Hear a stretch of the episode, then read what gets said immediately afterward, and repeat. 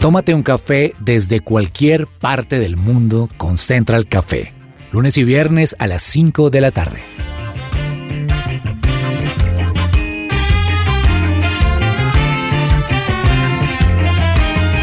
You make me shake, Holy Spirit. You make me shake. Hola, hola, ¿qué tal a todos? Qué gusto saludarlos hoy desde donde quiera que nos estén escuchando, desde cualquier parte del mundo y de lo que sea que estén haciendo, porque probablemente están saliendo de su trabajo o están llegando, porque también nos escuchan de otras partes donde no es la misma zona horaria de Colombia. Bueno, yo hoy estoy acompañada de una mesa espectacular. Antes de saludarlos, quiero que ustedes, oyentes, se hagan esta pregunta. ¿Qué es eso que ustedes cuando estaban pequeños salían del colegio y les gustaba comprar? Uno siempre tenía a la salida del colegio algo, o una persona, el señor que estaba en la esquina siempre esperando, vendiendo el helado, vendiendo el chicle, vendiendo el dulce. Bueno, yo les cuento que por mi lado había un señor siempre vendiendo mango con sal, limón, vinagre, delicioso en la salida del colegio, y eso me encantaba. Así que, ¿a ustedes qué les gustaba, Diego? Ani, a mí me encantaba un helado de coco que vendía justo a la salida del colegio. Y era un helado de coco, pero eso era la mitad coco rallado, entonces Ay, era delicioso. delicioso. Entonces yo salía sobre la una de la tarde, entonces era riquísimo, apenas para refrescarse. ¿Pero acá en Bogotá? Acá en Bogotá, uh-huh. Pero era religioso, eh, diario, siempre era sí, sin eso, falta alguna. Uno salía del colegio y era el helado de coco. coco. Exacto, y al mismo señor siempre estaba ahí, él ya sabía que contaba con la cuota de nosotros que siempre le, cont- le comprábamos. ¿Usted se acuerda del nombre del señor? No. La Don verdad, Coco. No, Don Coco. No, el señor del helado de coco. Yo le, bueno, le, el señor del que vendía los mangos afuera de mi colegio se llamaba Don Luis.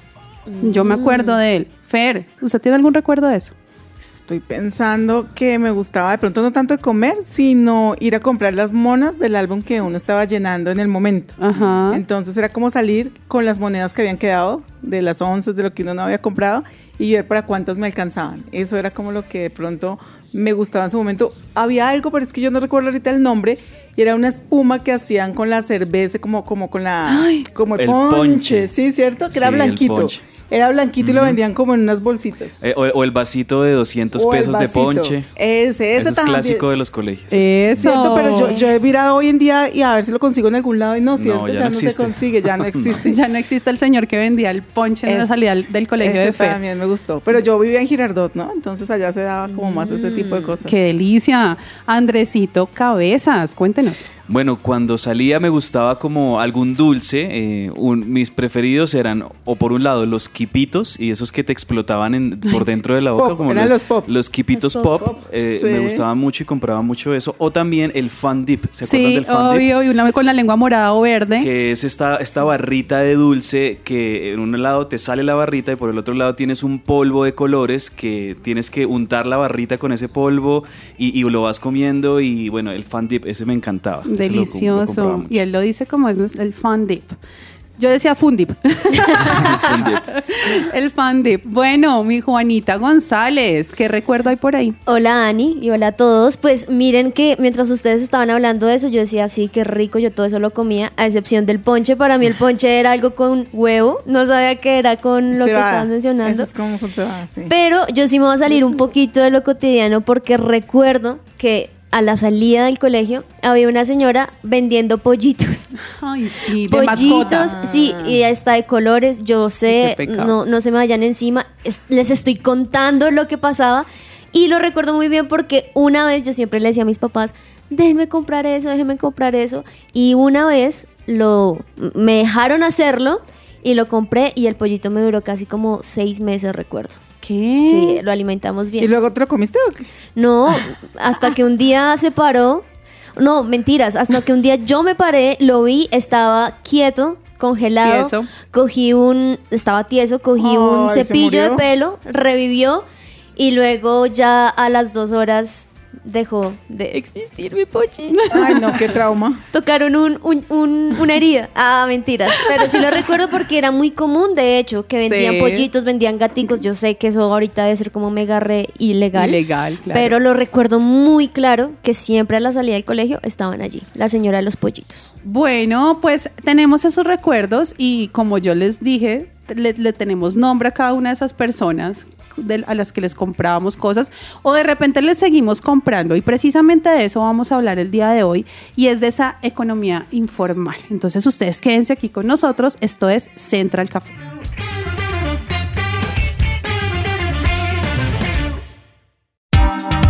¿Qué hay para hoy?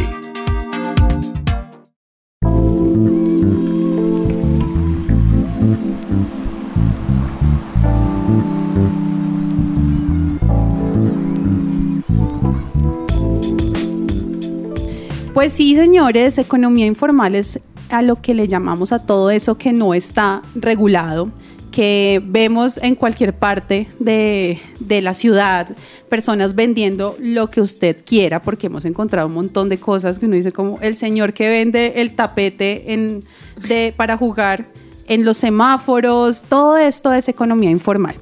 Y resulta que eh, se viene trabajando en un programa para poder empezar a capacitar a estas personas, para poderlas empezar a, digamos que, hacer parte de la comunidad, porque tenemos muchos sentires, ¿no? Entonces está el ángulo desde el que la, la gente dice, no, a mí me encanta vivir acá porque pues es que yo consigo de todo en la calle, como también está los de... no es tan chévere, ¿sí? Empieza también a ser, empiezan a ser como un problema en, en, en los barrios, un problema de convivencia.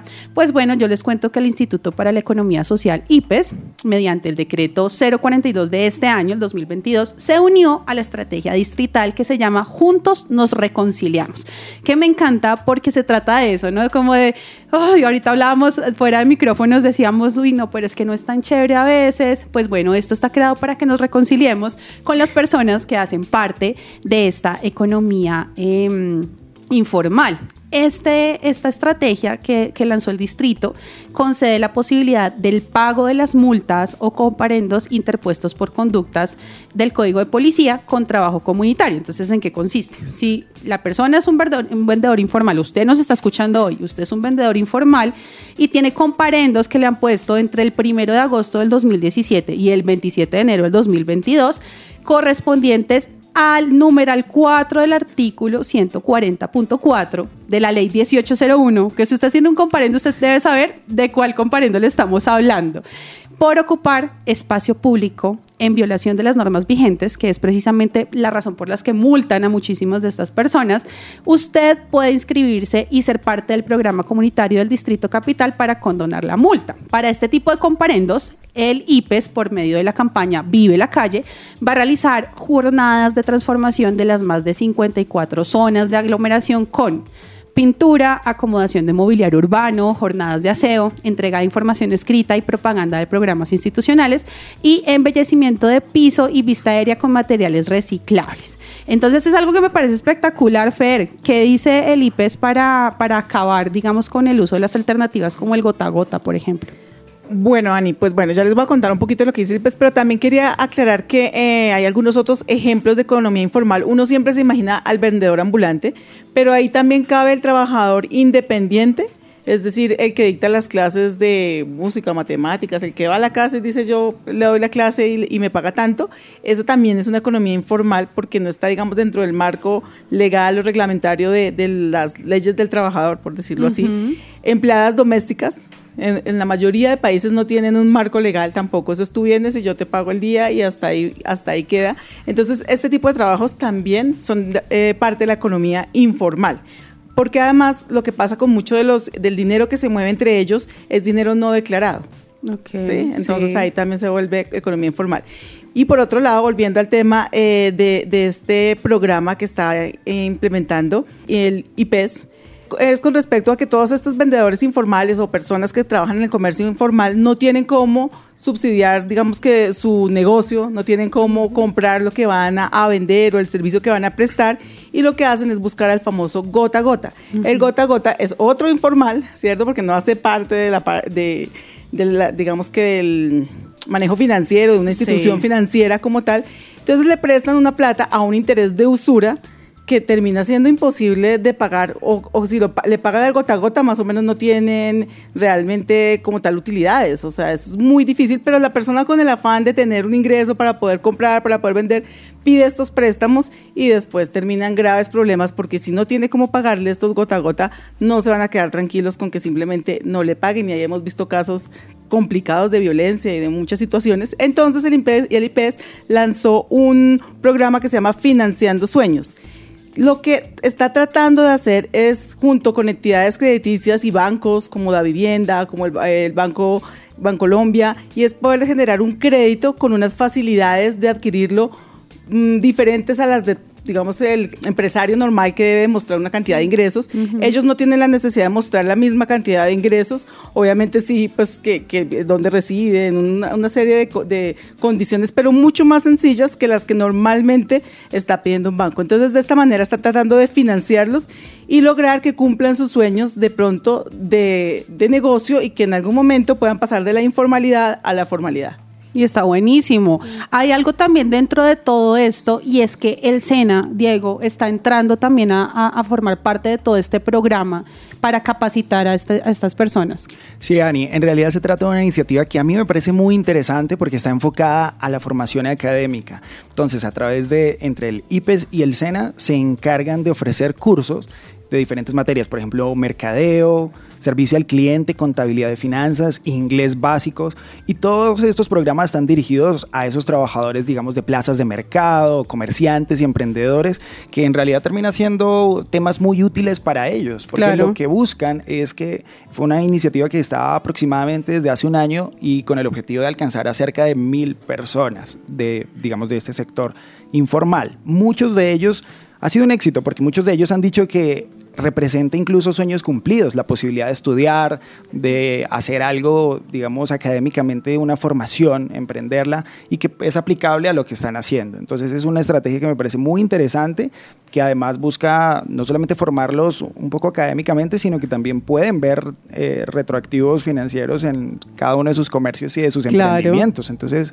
me parece una idea muy buena, muy interesante, y bueno, son mil y, y hay cada vez más trabajadores informales que se han sumado a esta iniciativa, porque les ha parecido interesante. Además es totalmente gratis, algo que también es muy bueno para ellos, porque no les implica, digamos, ningún costo adicional, se puede hacer de forma presencial y virtual. Entonces, por todos lados, me parece que es una estrategia muy chévere, muy para buena, ellos, y muy práctica también. Claro, a mí me parece muy bueno este programa, me parece muy buena la, la, la, la estrategia que se está teniendo con ellos para poderlos capacitar, para ayudarlos, pero también hay algo importante, y es el tema de seguridad.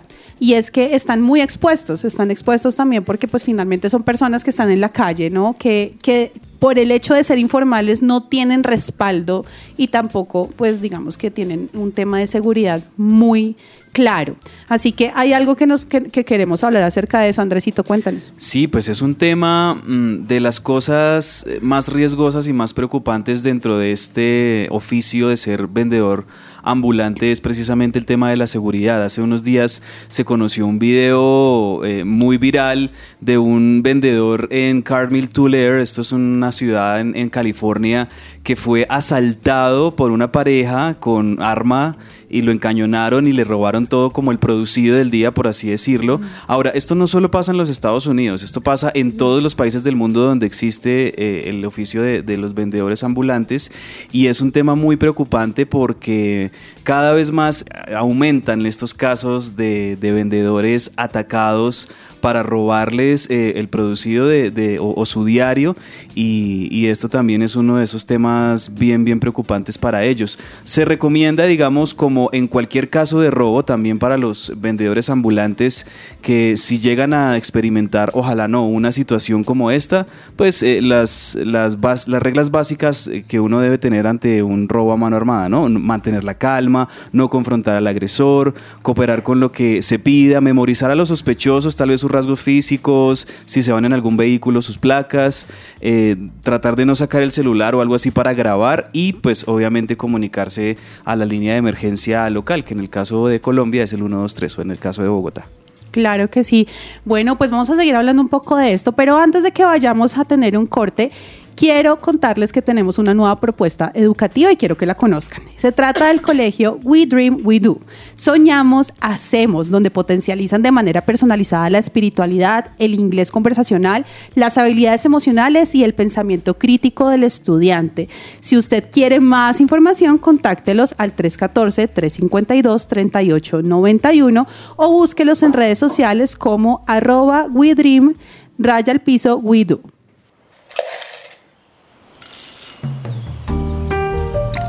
Llegó la hora de tomarnos un expreso. Bueno, y para que sigamos hablando acerca de este tema de economía informal y de todo lo que pasa alrededor de las personas que hacen parte de la economía informal, está con nosotros Alejandro Rivera Camero, es el director del Instituto para la Economía Social, I P E S, y él nos va a acompañar hoy para contarnos más acerca de esto. Alejandro, gracias por acompañarnos el día de hoy. Gracias, un saludo muy especial y complacido de estar en este espacio. Muchísimas gracias. Bueno, para que empecemos, quisiera que habláramos un poco acerca de en qué radica el principal problema de los vendedores ambulantes y cómo podríamos ayudarlos.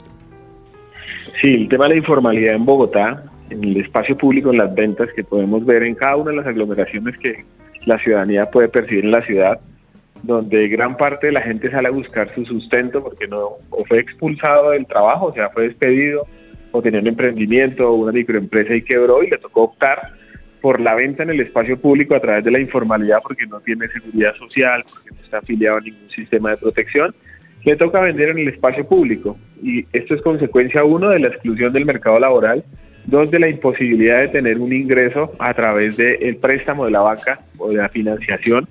No tiene posibilidades de financiación para seguir con un negocio, construir un negocio, porque no tiene quien lo fíe, no tiene capacidad de ahorro, no tiene esa posibilidad de demostrar sus ingresos. Entonces, uno es que ha sido expulsado del mercado de trabajo, dos, que no tiene fuentes de financiación, tres, muchas veces no tiene acceso a la educación ni primaria ni secundaria, y todos estos factores han hecho que sigan engrosando los sectores de la informalidad. Con la pandemia se incrementó, pues lo que nos tocó vivir a todos, las ventas informales en Bogotá, y según el DANE tenemos más o menos ciento veinte mil vendedores en la ciudad.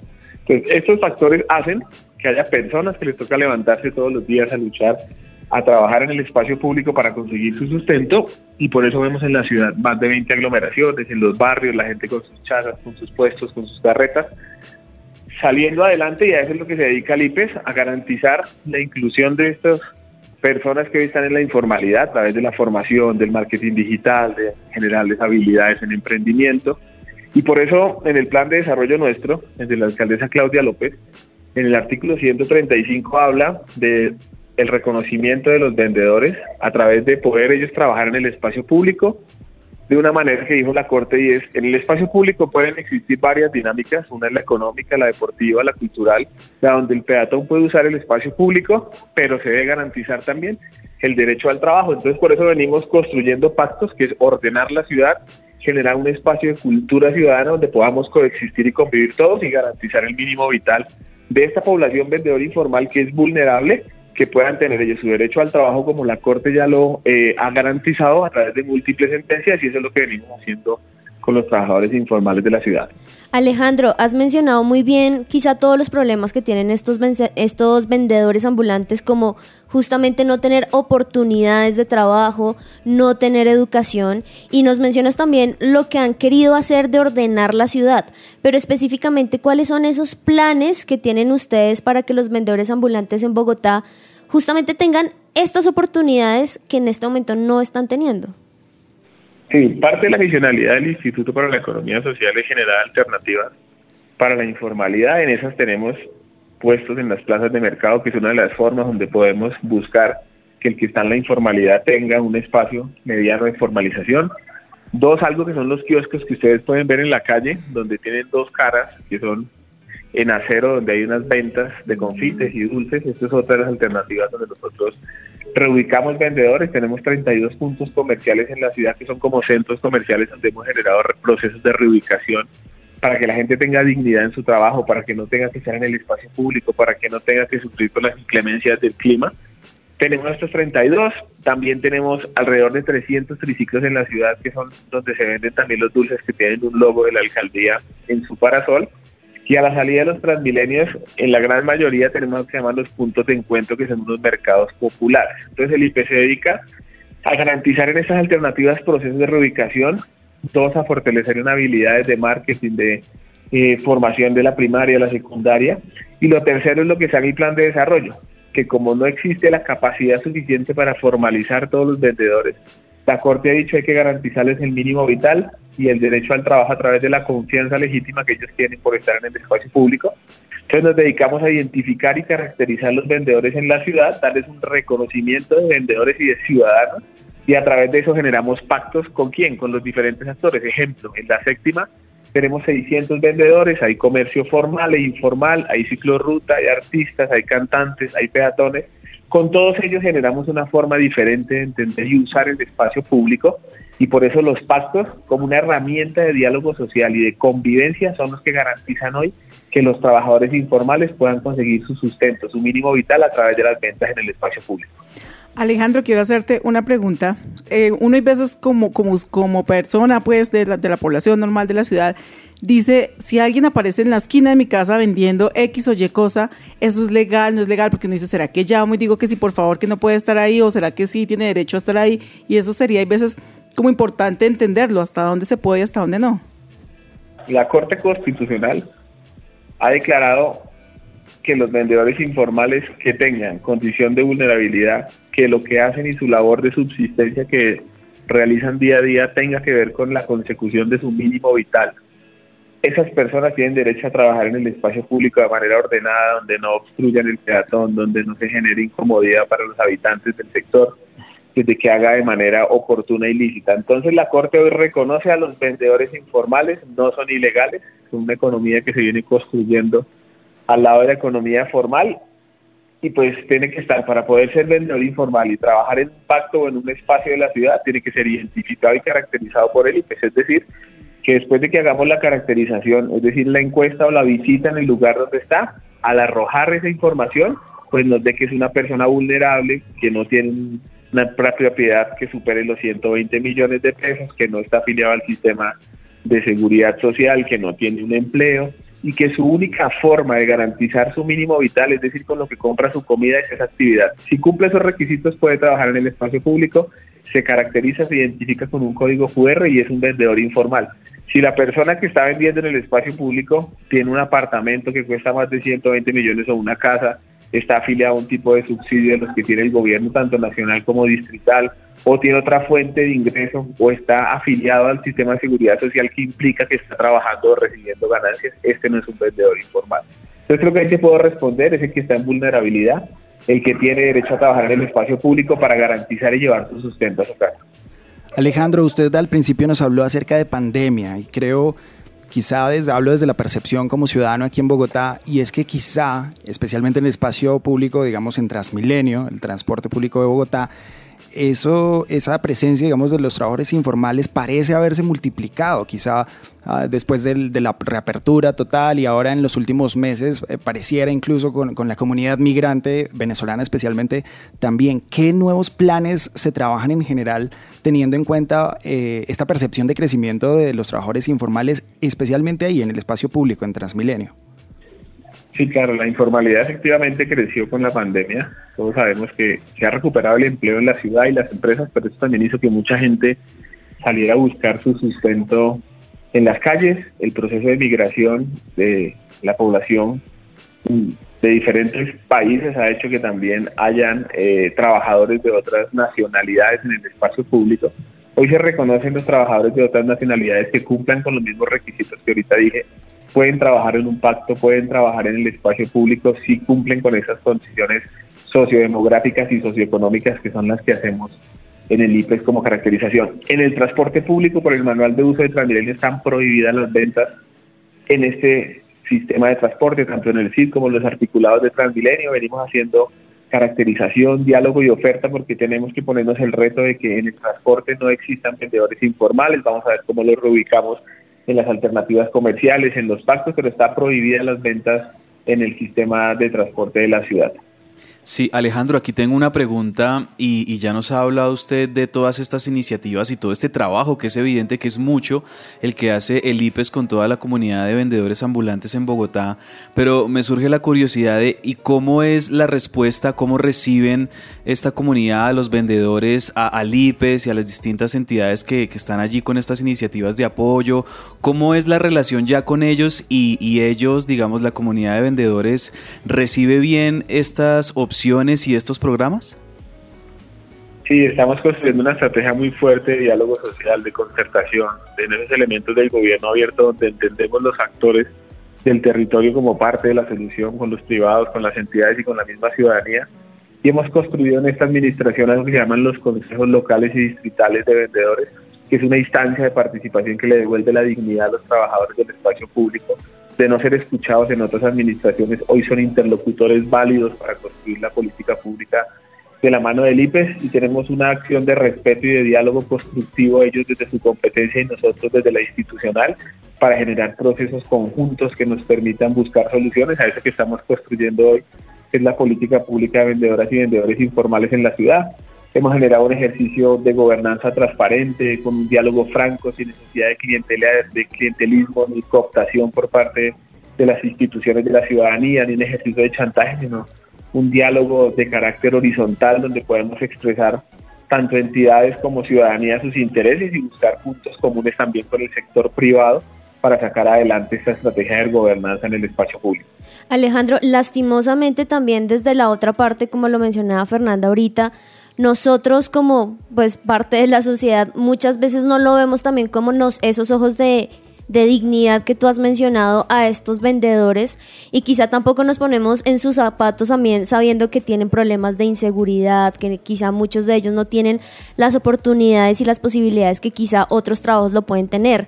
Quería preguntarte cómo nosotros entonces podemos ayudar o cuidar esta población de la inseguridad que se vive actualmente en la ciudad. Sí, los vendedores informales en la ciudad no generan inseguridad. Esto es un concepto mediobarrista que existe en algunos sectores de la sociedad que les molesta ver gente pobre trabajando. Y eso genera una gran dificultad. La Corte ya decidió que son ciudadanos que tienen derecho al trabajo, que trabajan para conseguir su mínimo vital y que el espacio público es un lugar de encuentro. Claro que sí estamos haciendo, mejorando índices de seguridad a través de que el espacio esté más ordenado, ambientalmente sostenible, que no se boten basuras, que la policía haga control. Entonces el pacto como herramienta de garantía del derecho al trabajo y de convivencia nos está mostrando que donde hacemos pactos, donde hacemos construcción comunitaria y social, donde entendemos al vendedor como una persona necesitada desde la compasión y la alteridad, podemos ver la necesidad del otro y ayudar a construir. Entonces yo creo que el diálogo social, la alteridad y la compasión hacia estas personas que hoy se encuentran en una gran dificultad y que la institucionalidad y la sociedad lo que debe apoyar es para sacarlos adelante, ha sido una herramienta eficaz para mejorar la seguridad, el tránsito y el uso efectivo de varios derechos en el espacio público. Alejandro, pues muchísimas gracias por habernos acompañado hoy, por darnos más claridad acerca de esto. Hay, hay muchas cosas que uno en realidad desconoce y ya tenemos mucho, mucho material para poder, digamos que, también ser parte de esto, ¿no? De, de esa inclusión de la que usted habla, de, de ese respeto y del reconocer a la persona como un trabajador también ya, digamos que eh, reconocido por el I P E S y que, y que pueda ser parte también de la comunidad. Muchísimas gracias por habernos acompañado el día de hoy. Bueno, gracias, un saludo muy especial y sí, siempre desde el amor y desde la compasión y entendiendo al necesitado como en el que podemos apoyarnos y buscar la solidaridad. Podemos buscar soluciones conjuntas a esta problemática. Un saludo a todos. Pues la verdad me parece muy bueno lo que acabamos de hablar. No teníamos claro, por ejemplo, lo que, lo que mencionaba Fer.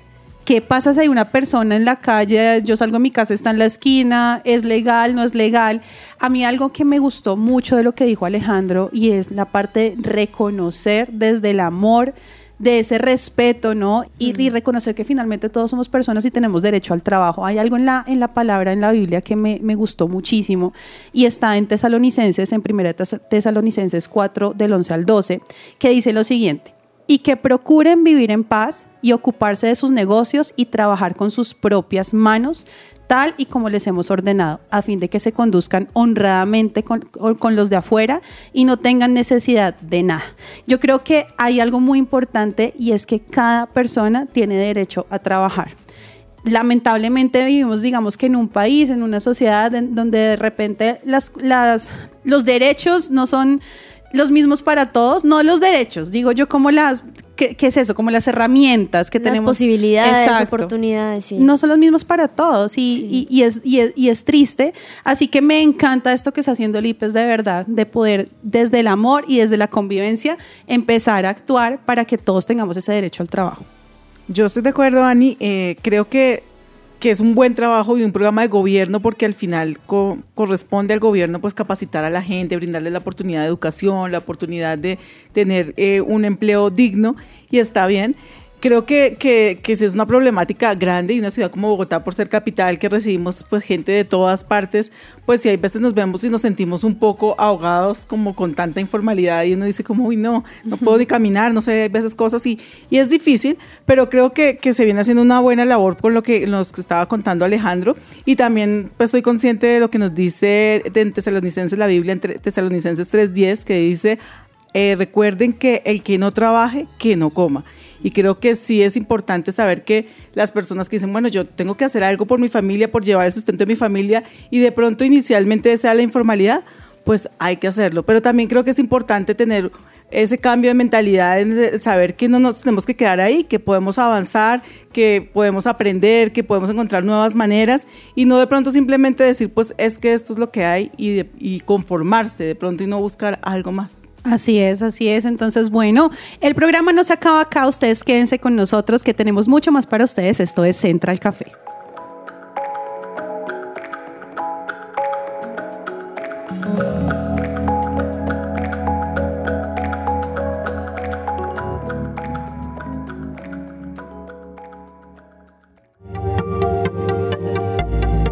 No te desconectes. Esto es Central Café. Escuchas Supresencia Radio. Regresamos a Central Café.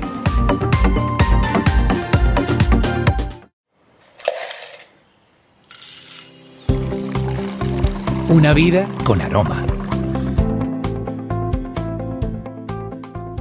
En Una Vida con Aroma, hoy les traemos una vida con aroma a fe.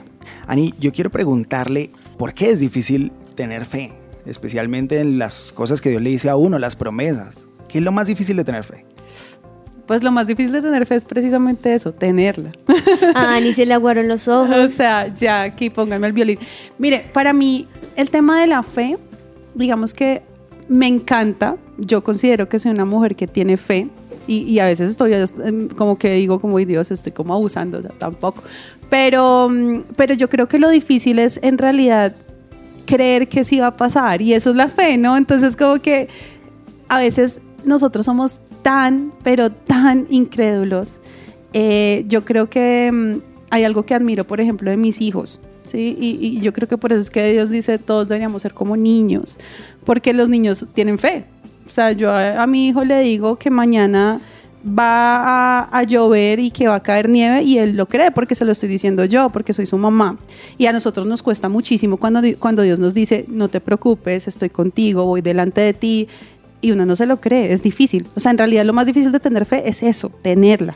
Y claro, es más complicado aún cuando uno está dentro de una situación que exige fe. Sí. ¿Sí? Sí. Eh, Juanita, ¿qué es lo más difícil de creer en algo que Dios le ha dicho a uno cuando precisamente está uno en esa situación? Porque cuando uno aconseja en realidad es mucho más sencillo, ¿no? Mm. Uno dice, no, mira, lee la Biblia, oraré por ti, lo que sea. ¿Qué es lo más difícil de tener fe en medio de una situación realmente complicada? ¿Sabes qué es lo que creo? Que es que nosotros estamos acostumbrados a varias cosas. A lo primero es a ver las cosas y así creemos las cosas. Entonces es muy difícil cuando tú ves una situación complicada en tu vida, no sé, quizá alguna persona de tu familia o tú mismo enfermo y sentirte enfermo y decir, ay, tengo fe de que va a estar sano. No, porque no es lo que estás sintiendo, no es lo que estás viendo quizá en la persona. Entonces creo que ese es el primer punto, que muchas veces nos enfocamos más en lo que vemos, que se nos olvida lo que está real, pero que vemos es creer. Entonces eso como que nos llama un poquito la atención, pero también lo otro, ¿sabes? Es porque nos enfocamos más, y a mí me ha pasado que cuando uno está en un problema, uno se enfoca más en el problema mismo. Como, no, pero esto, ¿y por qué? ¿Y Dios, dónde estás? ¿Y tú? Y, y uno se enfrasca tanto en el problema que uno no se da cuenta que también hay, un, hay otra página. Uno se enfrasca tanto en eso que uno piensa que ese ya es el fin del mundo, que ya no hay otra oportunidad, que ya, mejor dicho, esto fue el acabose para mí. Y no, a veces también nos, nos hace falta pensar que hay un día más, que hay otra oportunidad, y que claramente, sobre todo, tenemos a un Dios que no le queda absolutamente nada grande. Pues para hablar de este tema y para inspirarnos y para que ustedes también se inspiren de este tema de fe, les presentamos la vida de Jenny Miranda. Ella es una joven pastora que junto a su esposo Walter Guamán lideran una iglesia en Motupe, esto es en el norte del Perú. Inicialmente, cuando empezaron su noviazgo, ninguno de ellos soñaba con convertirse en pastores. Estaban pasando por una situación difícil. Sin embargo, su corazón de servicio y una promesa de Dios les bastó para creer, confiar y hoy ver ese sueño de Dios cumplido en sus vidas. Es un gusto saludarte, Jenny. Hola, Diego.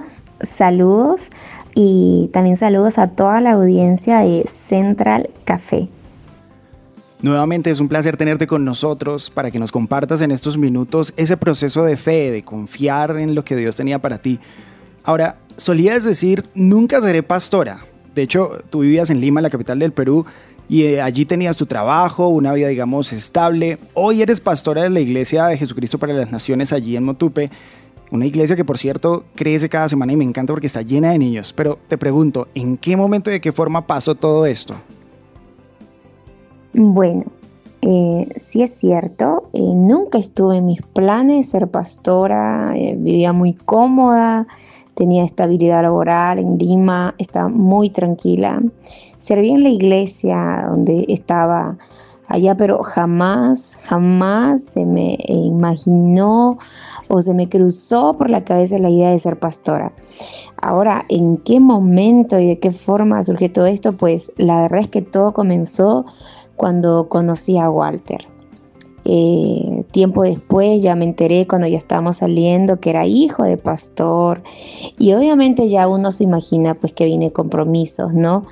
Eh, al ser un hijo de pastor, pero igual eh, cuando platicaba con, con, bueno, con mi esposo, que es ahora mi esposo, cuando éramos novios igual no estaba en nuestros planes pastorear una iglesia, hasta que se dio la oportunidad de hacerlo, ¿no? Teníamos dudas ambos, y, y hasta que un día eh, recuerdo que eh, cuando estábamos ya en Chiclayo, eh, hubo una oportunidad en la que estábamos ya preparando el almuerzo con mi suegra, y mientras le estaba ayudando, eh, yo empecé como que a, a contarle lo que sentíamos tanto mi esposo y yo, las dudas y los miedos, y, y bueno, era un reto para mí todo esto, iba a ser un reto, y ella me dijo algo muy muy importante para mí, algo que me alentó, y como que yo sentí la confirmación de Dios al llamado de pastorear a través de lo que ella me comentó. Jenny, al principio sentiste miedo o incertidumbre por la decisión que estabas tomando, porque claro, implicaba salir de tu zona de confort y también jugártela por algo que Dios te estaba diciendo, pero que tú no veías muy claro en ese momento. Emocionalmente, ¿cómo te enfrentaste a, a esa situación y a ese momento? Sentí todas las emociones envueltas dentro de mí, todas las emociones, como decimos aquí, habidas y por haber, todas las emociones dentro mío.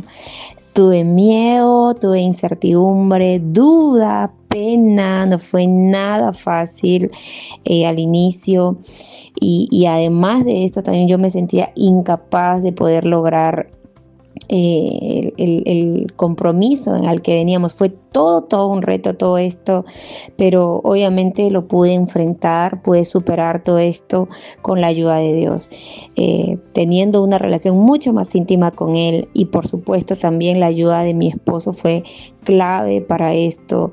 Yo al ver, eh, al notar la seguridad de Él, al, al sentir su confianza en Dios ante las situaciones que teníamos que pasar en casa, como las situaciones que llevamos en la iglesia, eh, al verlo al tan seguro, Me, me dio la seguridad, me dio la confianza de que sí, sí se puede, ¿no? Podemos enfrentar esto juntos. Ahora, ¿Qué consejos prácticos podrías darnos para aprender a confiar más en esas promesas de Dios? Bueno, eh, para empezar, una de las, de las cosas que siempre me digo, me digo a mí misma y también comparto con los demás, es que para confiar en las promesas de Dios debemos de conocer al creador de las promesas. O sea, si uno no pasa tiempo con el creador de las promesas, uno no le va a creer a lo que él ha dicho a través de lo que nos dice la Biblia, ¿no?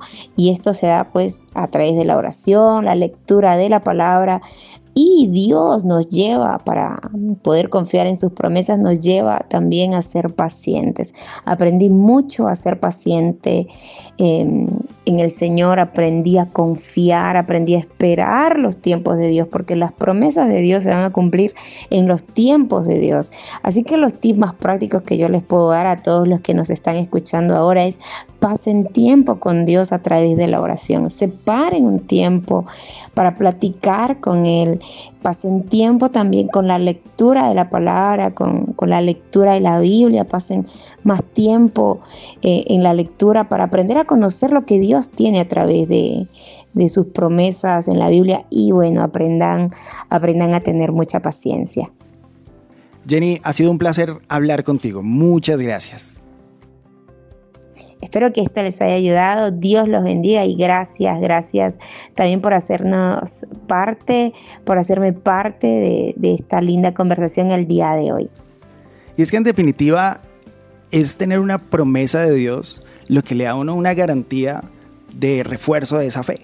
Entonces creo que es más, lo más importante, una de las cosas más importantes de las que ella mencionaba, tener una palabra de Dios respecto a una situación, y creo que eso potencia la fe de una manera tremenda.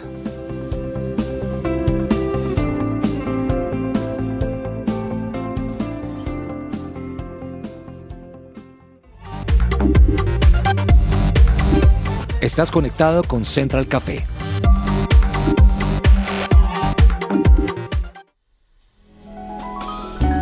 Central Café descafeinado.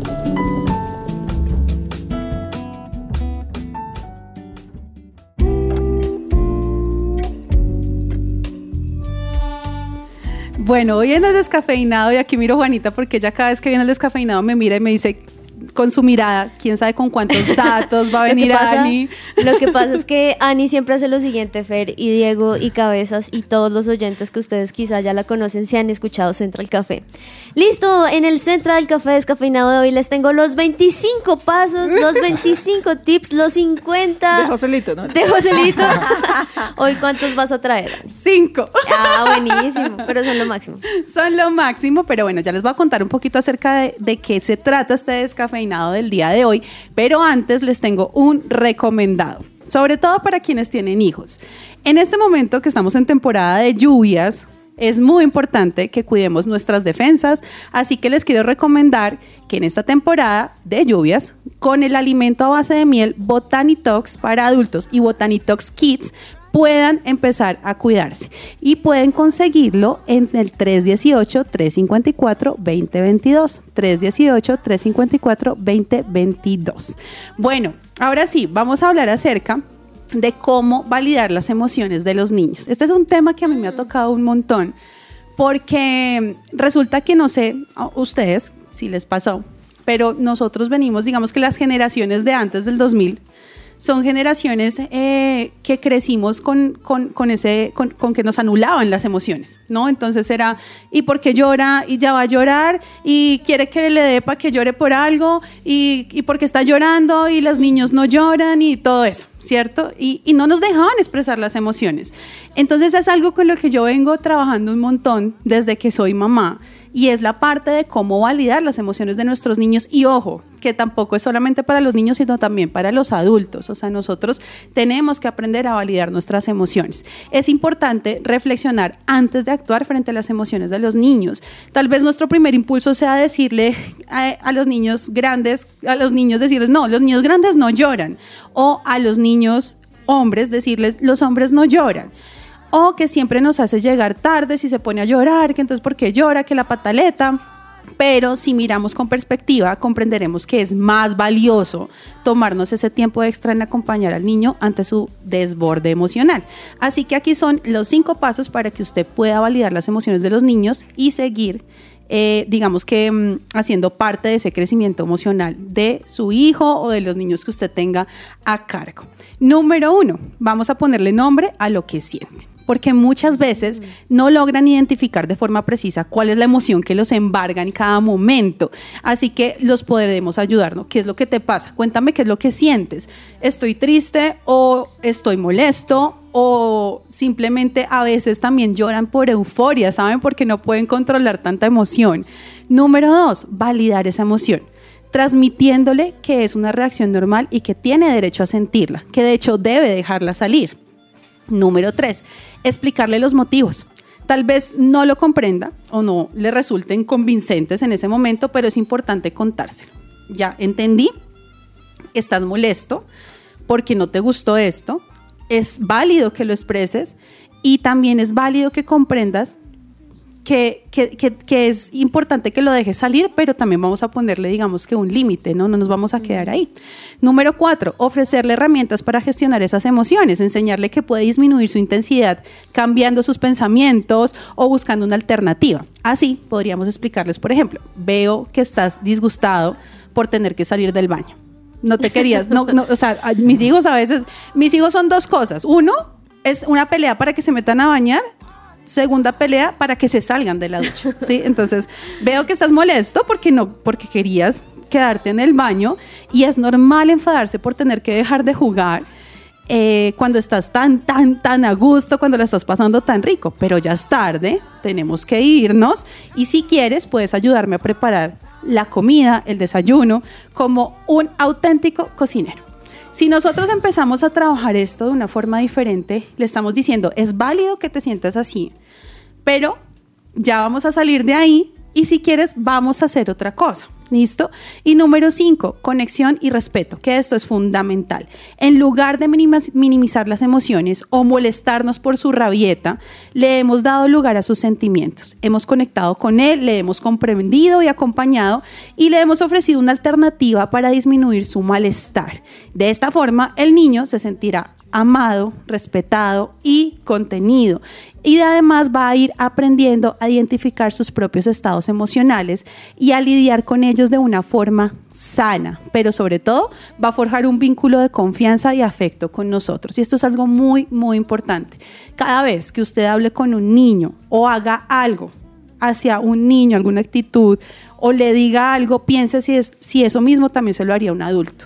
Porque yo a veces me pongo a pensar como, Dios, o sea, ¿qué pasaría si yo, claramente respetando roles y todo, no, no es que no podamos entonces ser eh, autoridad? No, no es eso.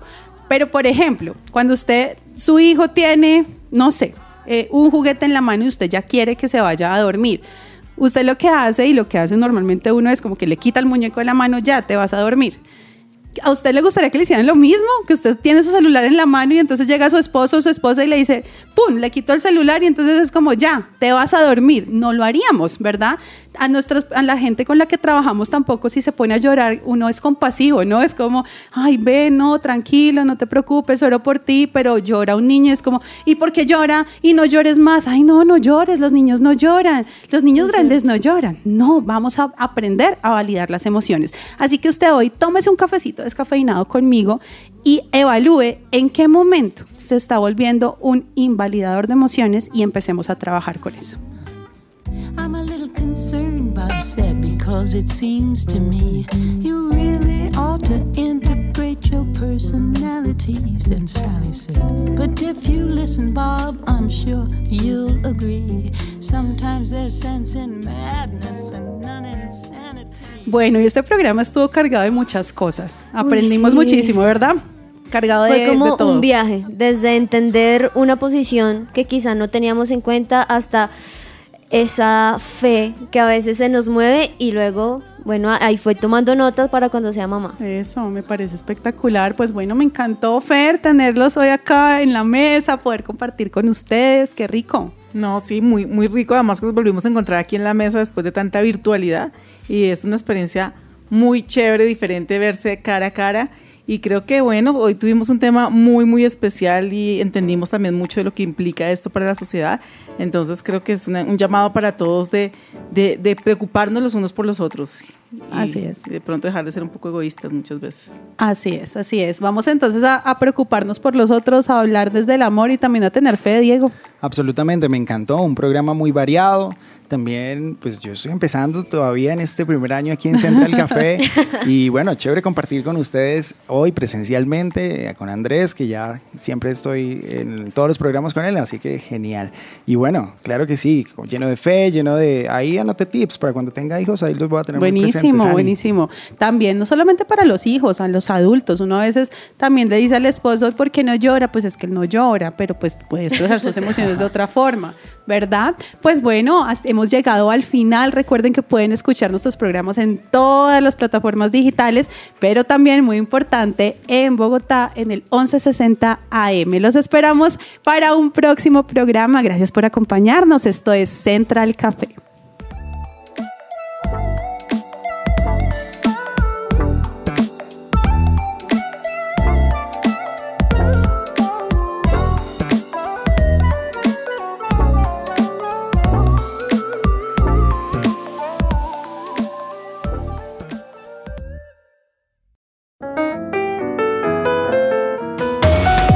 Central Café también está en su presencia radio punto com. Allí puedes encontrar el listado con todos los programas de Central Café en SoundCloud.